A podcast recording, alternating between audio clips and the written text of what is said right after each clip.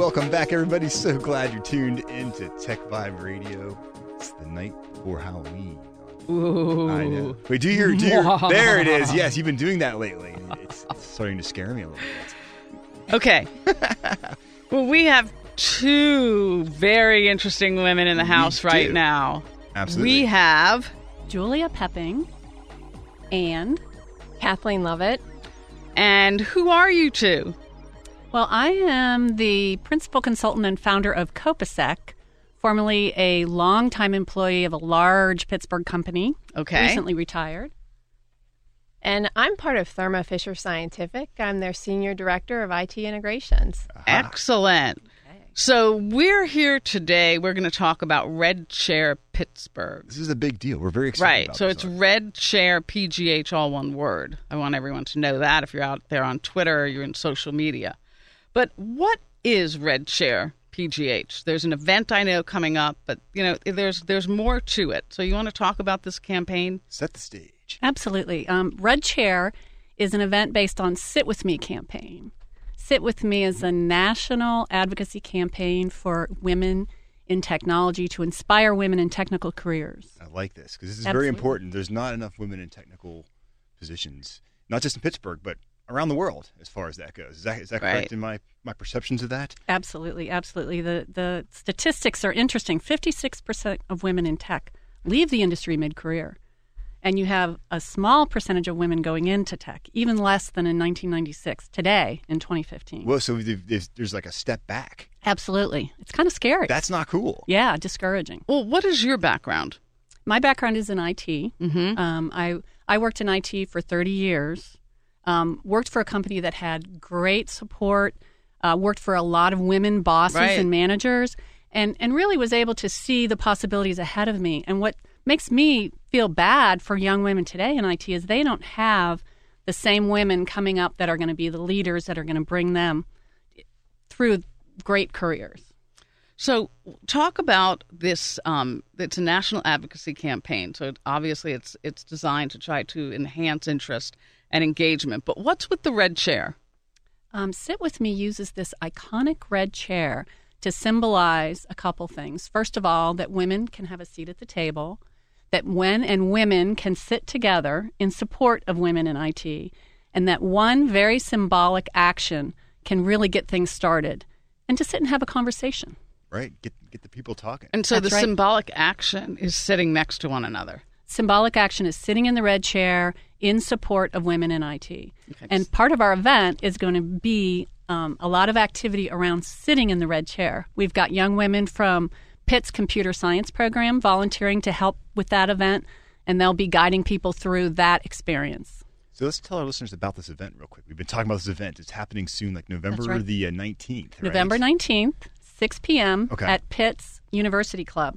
Uh, we've got three amazing speakers. Who's going to be there talking? Yeah, Debra Lam, Chief Innovation and Performance Officer with Mayor Peduto's office. for sure. She's going to talk about building how building a diverse leadership team really takes a concerted effort. It doesn't just happen.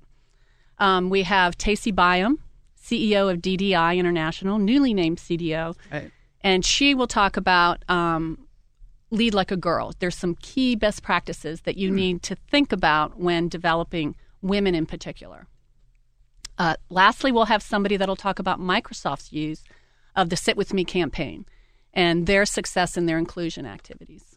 This is very cool. And so, Yeah. where does this originate from? This red chair. Um, the Red Chair campaign, the Sit With Me campaign, was developed out of the National Center for Women in Technology. They've done a lot of research about women in techno- technical careers and what it takes to encourage women, how women maybe, the reason women maybe aren't as well represented in IT careers. They've got all this research and they wanted a way for people to take a campaign and share it and get people talking about it.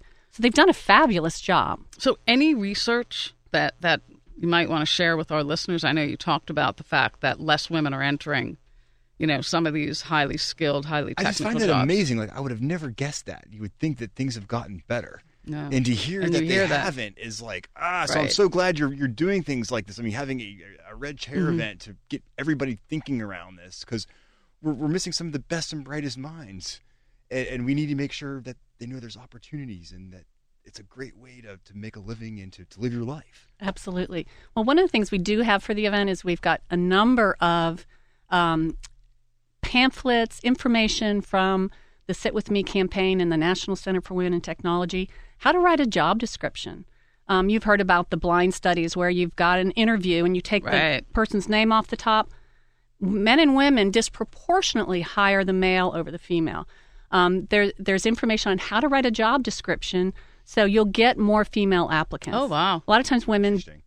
Deselect or self-select themselves out of a job because they don't feel they meet all of the criteria. Oh, that's So we'll interesting. hear about some of those things, and, and Okay. really, for this is for company executives in Pittsburgh, Mm-hmm. um, HR and IT executives, hiring managers, to really start to understand this issue and understand that they need to, from the top, make a concerted effort to bring more women onto their teams. For sure. Now, companies like Thermo Fisher, I mean, you're hiring like crazy and for some really, really technical positions. And obviously, Mm-hmm. you need every mind out there. What's Thermo doing in regards to making sure that they can get enough women into these positions and, and, and, and set that stage? That's some heavy lifting you got to do there. And it's also got a very long time horizon as well, too. This is like a generational thing almost. If you're talking about in 20 years, we've gone back.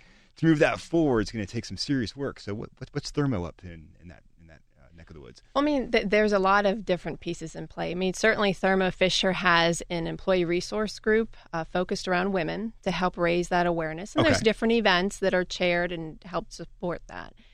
As well, there's a lot of, and and I actually personally do mentoring back to college women. I was thinking that's got to be So- absolutely key. We need folks like you who are in the industry, turning it every day, to go back to the people that are, you know, to let them know this is a great career path. This is what I do. This is what it's really like.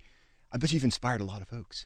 Right. And, and part of it is helping to create the vision of what's out there. You know, if, if you're some of the statistics that Julia shared, you know, about 25% of computer science graduates are female. That's the minority of what's coming out of our, our institutions. Um, so if we can share and help to give role models and help to show them this is what it's like to be in the workplace to help them solve our world's problems. So, what do you think has happened over time? What what has happened over these last twenty years? Like just like Jonathan's I'm reaction, bummed how out could it right be? I mean, I I'm was like, in tech never for guessed. many years, so I'm trying to understand what what's happened, what's changed. Yeah. I mean, I, I can personally Yeah. talk about. Um, yeah. I have my daughter who's in ninth grade. Mm-hmm. She has sh very strong in the STEM field. Mm-hmm. This was the first year that they sort of started to put them on a track Right. based on their Right. industry majors, and she was the only girl in an engineering track. Oh my. And so she wanted to back out of the class. So, she wanted Right. to do what Julia talked about, se- Right. deselect. so, so some of that's going So on. and I peer think- pressure. Well, and, and I think helping to give more and more role models. I mean, for me being in STEM, I'm coaching and mentoring her, but not But she needs others. sure, You know, absolutely. this is the age where they like to disengage with She their told her parents. friends to come over to your house on the weekends. Absolutely. And they can see what you do. So, okay, what do you think, Julia? Yeah, I think in a, in addition to um, in addition to it not being necessarily um, having other females represented, it's also not seen as cool. I mean, That's terrible. Even I know. still, that, yeah. some of the things it, it fascinates me that there are. You know, you can go to the the girls' um, clothing store and buy a T-shirt that says "Algebra is scary." Or I, Yeah. I mean, really, it's it's the whole culture around the celebrity culture doesn't really honor and look up to female scientists. That's what we need. Exactly Yep. right. We need a celebrity Big Bang Theory Mm-hmm. culture. Right, exactly. Right? So you can look Because at that our- woman it- and say, "I could be her, and she's right. cool." But you know, I'm thinking about it now. Even the Big Bang Theory, it's the guys on there that are the ones that are in tech, right? That's There's- right. There's only no, one. there's one woman. She's Yeah. a scientist. Yeah. Yeah. Right. Don't and is quote- she appealing? Would No. you want to be her? No, they I actually mean, I- they actually make her not so cool. Yeah. I Yeah. mean, she, she's funny because she's right, so nerdy right. and awkward, but like I, I don't think most women are like that. Actually, Okay, so maybe we could start our own series. we should. Oh, absolutely. You can be the We'd co-producer, and I'll. Be I would love to do that. And then Clint over there. But how do you make it so that in it's cool that they're, you know, rock and roll and math? Why is that so dissonant?